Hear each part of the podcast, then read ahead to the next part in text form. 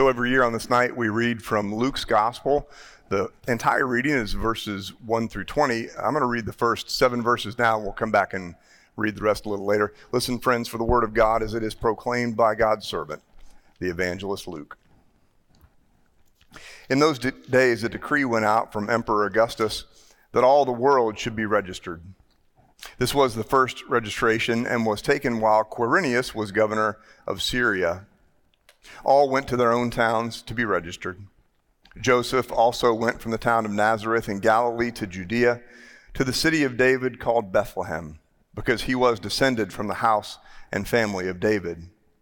He went to be registered with Mary, to whom he was engaged and who was expecting a child. While they were there, the time came for her to deliver her child, and she gave birth to her firstborn son and wrapped him in bands of cloth and laid him in a manger, because there was no place for them in the inn. This is the word of God for the people of God. Thanks be to God. So there are many, many reasons why people love this time of year so much. I'm guessing that you have your uh, own list of favorite things about Christmas. I certainly do. Uh, we are in the midst of one of them right now. Christmas Eve worship is uh, truly a highlight of the year for me, whether that's at uh, 11 in the morning or 11 p.m. at night, doesn't matter. All of Christmas Eve worship is wonderful. And it, it seems to me that how we uh, how we feel about the Christmas season is very closely linked to our memories of the season. Now, hopefully, uh, these memories on balance are good. If not, I hope you're making some new good memories to replace the old difficult ones because our memories about Christmas, um, maybe more than any other time of the year, tend to, tend to shape how we feel about the season and how we uh, experience it. And I'm going to give you a, an example of this. So think about the favorite Christmas gifts you received as a child, the ones that, that stand out in your, in your memory.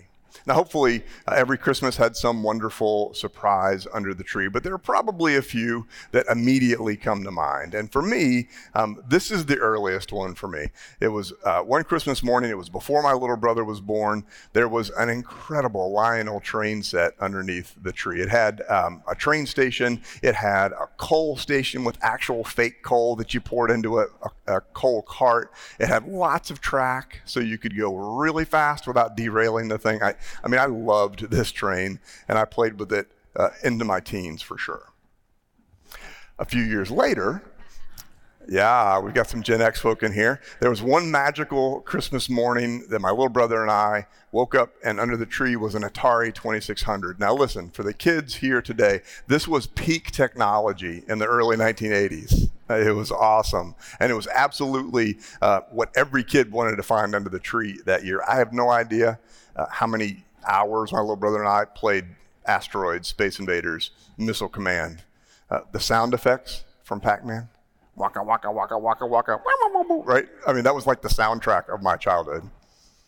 Uh, then, when I was a teenager, I got a pair of these beauties for Christmas one year. Now, I've always been a Mavs fan. I've never cared a thing about the Bulls, but every kid who was playing high school basketball in the mid 1980s coveted a pair of Air Jordans, and I was lucky enough to get one one year.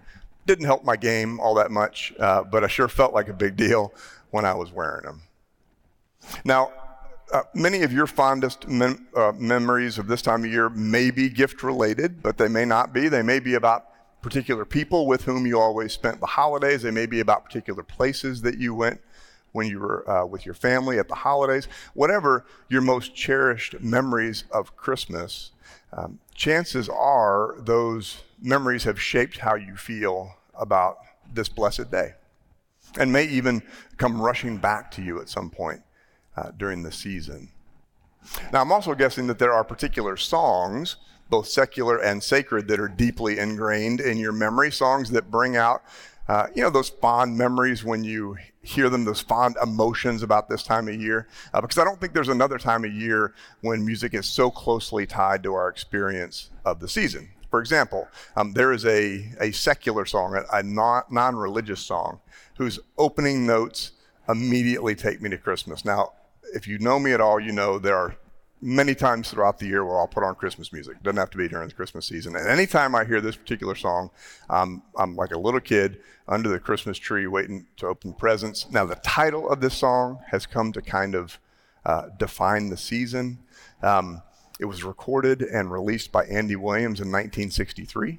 Uh, always makes me smile, and I bet you can guess the title from the opening notes. Okay, so I did this with my 16 year old before Christmas. He got it immediately. Now, he listens to a lot of Christmas music in our house, but I bet you can too, okay?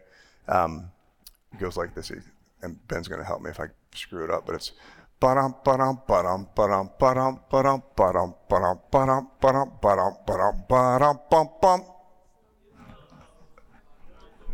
Yeah. Right? I mean, come on. That, surely that, that song makes you smile, right? And then uh, there are the lyrics of the, the carols that we sing on Christmas Eve that are so familiar and that are just, just part of, the, of this night for us. Uh, we opened with one, O come, all ye faithful, joyful and triumphant. Um, sometimes you hear, O holy night, the stars are brightly shining. We're going to hear Breath of Heaven. That's kind of a tradition for our youth choir. Silent night, holy night, right? But the truth is that uh, all of the trappings of this season about which we have such fond memories. I'm talking about the traditions and the decorations and the gift giving and the parties and even the music. All of that is, is really just extra. All of that other stuff just embellishes the true point of tonight, which is the story that we've all come to hear. That's, that's the point of tonight. It's perhaps the most familiar story in the history of the world. It's the story that, that means everything to those of us who have faith. It's the story that, that could mean everything, uh, even to those who don't have faith, yet at least no matter where you are in your journey of faith, chances, you, chances are that you know uh, many of the details. Chances are you know about Joseph and Mary and the trip to Bethlehem. Uh, chances are you know about the inn that had no room and the manger and the animals and the shepherds. Chances are you know about the Magi. They're over there on the creche, even though that's a different gospel and happened at a later time. It's really an epiphany story, but we'll, we'll deal with that later. And chances are that you have some deeply held memories um, about this season that have shaped your experience of it. And I, I hope that those memories are good. Um, but even if they're not, the punchline of this story is the best news ever. So we'll get to that now. It's Luke chapter 2, verses 8 to 20. In that region, there were shepherds living in the fields, keeping watch over their flock by night. Then an angel of the Lord stood before them, and the glory of the Lord shone around them, and they were terrified. But the angel said to them, Do not be afraid, for see, I am bringing you good news of great joy for all the people. To you is born this day in the city of David a Savior, who is the Messiah, the Lord. This will be a sign for you. You will find a child wrapped in bands of cloth and lying in a manger. And suddenly there was with the angel a multitude of the heavenly host praising God and saying, Glory to God in the highest heaven and on earth, peace among those whom he favors. When the angels had left and gone into heaven, the shepherds said to one another, Let us go now to Bethlehem and see this thing that has taken place, which the Lord has made known to us. So they went with haste and found Mary and Joseph and the child lying in the manger. When they saw this, they made known what had been told them about this child, and all who heard it were amazed at what the shepherds told them. But Mary treasured all these words and pondered them in her heart. The shepherds returned, glorifying and praising God for all they had heard and seen, as it had been told them. It probably goes without saying that there is no other day, there's no other holiday, there's no other no other time of year that the world makes such a, a fuss about as, as this one. And that, of course, includes the almost one third of the world's population who identify as Christian. That's some two and a half billion people in all. I hope those two and a half billion people are in church somewhere today. But it also includes people who celebrate Christmas without claiming faith in Jesus, which, uh, if you ask me, is, is just fine um, as a starting point. Because the first people who heard the good news of Jesus' birth, the shepherds living in the field, keeping watch over their flock by night, they did not, at that point, claim faith in Christ either. And yet the angel of the Lord was very clear I am bringing you good news of great joy for all people. To you is born this day in the city of David a Savior. That same good news of great joy is for everyone today, everyone here, everyone worshiping online, wherever you are in your journey of faith. If you are a lifelong Christian for whom every Sunday in church is just the most natural thing in the world, if you're struggling with your faith for whatever reason, if you've left the church for a while and are kicking the tires to see if you want to come back, if you haven't begun your journey of faith yet wherever you are in your journey of faith. Tonight we celebrate the good news of great joy for all the people and all that is asked of every one of us.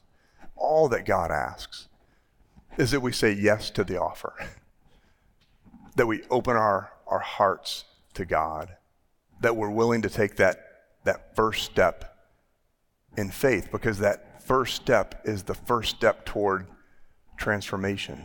It's the first step toward spiritual growth and assurance of God's grace. It's the first step toward a new way of living that gives our lives the meaning and purpose that otherwise elude us. That's the point of this night of nights. And so for me, there is no amount of pageantry that's too extravagant to wrap around this invitation from God, knowingly or unknowingly, the many, many wonders of this season, knowingly or unknowingly, the many, many reasons that people love this time of year so much. All of that extra stuff just enhances what God is announcing to all of us this night. And I hope that every one of us is able to hear, and I mean hear, deep in our souls, what the angel said to the shepherds so long ago and says to each one of us tonight I am bringing you good news of great joy for all the people. To you is born this day in the city of David a Savior. Some of my earliest memories of, of watching TV are of this show, Mork and Mindy, and I'm guessing some of y'all watched it too. This was uh, must see TV in our house before must see TV became like a thing for NBC. This, this show made me a, a fan of, of Robin Williams. And over the years, I've just I've seen just about every movie he's ever made. Uh, I've got fond memories of watching him grow in his career, watching his career evolve from this kind of zany alien uh, to more serious roles. Good Morning Vietnam, um, What Dreams May Come, a very underrated movie of his. The Fisher King, which is phenomenal, and Good Will Hunting. But my favorite one of his movies is 1989's Dead Poet Society. It came out when I was in college. It's still one of my top five favorite movies of all time. In fact, all the way up until the day that I heard my call to ordained ministry, I would have told you uh, that my dream job was to teach high school English, like like the char- like his character uh, in this movie. If you've not seen it, uh, Robin Williams plays a man named John Keating. He's a, an unconventional teacher who, who shakes up this stodgy private school in New England where he works. And he encourages his students to become more than they thought they could be. And my favorite scene in this, one of my favorite movies, is this moment of transformation that he inspires in one of his students. He's assigned each of them to, to write an original poem and then present it in class. And there's one of the kids in class who just doesn't think he's up for it. He doesn't think he's good enough for it. He doesn't think he's got the talent, skill. He's certainly too embarrassed to try. And while this is not a, a Christmas movie for sure, this scene, I think, uh, has a message that's relevant for us tonight. So we'll watch it now.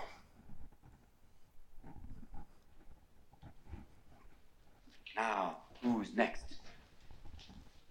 Mr. Anderson. So you're sitting there in agony. Come on, Todd, step up. Let's put you out of your misery. I, I didn't do it. I didn't write Mr. Anderson thinks that everything inside of him is worthless and embarrassing. Isn't that right, Todd? That's your worst fear. I think you're wrong. I think you have something inside of you that is worth a great deal. I sound my barbaric yelp. The rooftops of the world. W. W.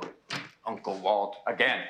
Now, for those of you who don't know, a yelp is a loud cry or yell. Now, Todd, I would like you to give us a demonstration of a barbaric yelp. Come on, you can't yelp sitting down. Let's go. Come on, up. Gotta get in yelping stance. Uh, a yaw. No, not just a yelp, a barbaric yelp. Yaw. Come on, louder.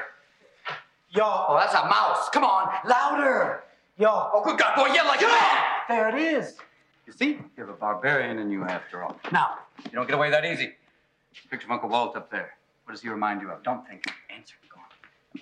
Go on. A, a, a madman. What kind of madman? Well, think about it. Just answer again. A crazy madman. Oh, you can do better than that. Free up your mind. Use your imagination. Say the first thing that pops into your head, even if it's total gibberish. Go on. A, go on. a, a sweaty tooth madman. Good God, boy, there's a poet in you after all. There, close your eyes. Close your eyes. Close them. Now, describe what you see. Uh, I, I close my eyes, Yes?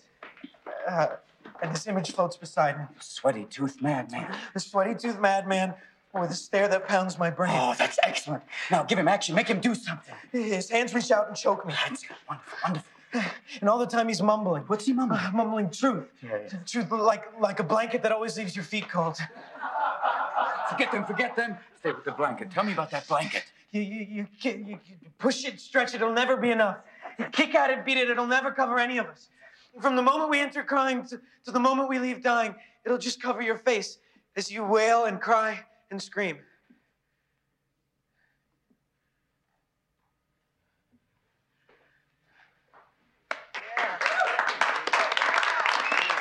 Don't you forget this. Man, that is a magical scene for anybody who's ever tried to teach anybody else anything. And I I love that last line so much. so having inspired this this shy, self-conscious boy to find his voice, having shown him a glimpse of what's inside him that he didn't even know was there, uh, having seen him take that first step toward something that will lead to bigger things, surely. Mr. Keating says quietly, it's not a command, it's like a, it's like a plea. He says, Don't you forget this. Don't forget the magic of this moment right now. Which is how I feel about the way many of us feel on this most blessed of nights. I don't know about you, but maybe tonight is the night that you feel closest to God. That was my story for a while in my life for some years. Or at least uh, this is the night when you feel most open to the invitation of God. I mean, how can you not be open to the invitation of God in this beautiful place with this beautiful music on the eve of our most beloved day? And I am convinced that in the midst of this season that is so often defined by our memories, that all of us need to take the memory of this night back out into the world when we leave. The memory of this night needs to go with us when we walk out those doors because between this Christmas and next, there will be great highs and terrible lows in every one of our lives. Someone you love may be born in the coming year. Someone you love may go on to their eternal reward this coming year. There will be relationships in your life that will bring you joy in the coming year, while some are going to get rocky and some may even come to an end. Some things in your life will go exactly the way you want them to, while others may feel like a great defeat or a great tragedy. And in the world, in the daily news, there are going to be these poignant moments of great beauty and grace, these moments that remind us of our of our common humanity and our shared destiny. And then there will surely be examples of suffering that will shake our faith in humanity and make us despair of the human condition. Between this Christmas and next, so much will happen. So much will happen that every single one of us, in our joy and in our grief, in our triumphs and in our disasters, in our laughter and in our tears between this Christmas and next, every single one of us will need the promise and the grace of God that we're being offered here tonight. In the words of the angel, I am bringing you good news of great joy, the best news of the best joy for all the people. Because to you is born this day in the city of David a Savior. In the words of Mr. Keating, don't you forget this. Amen.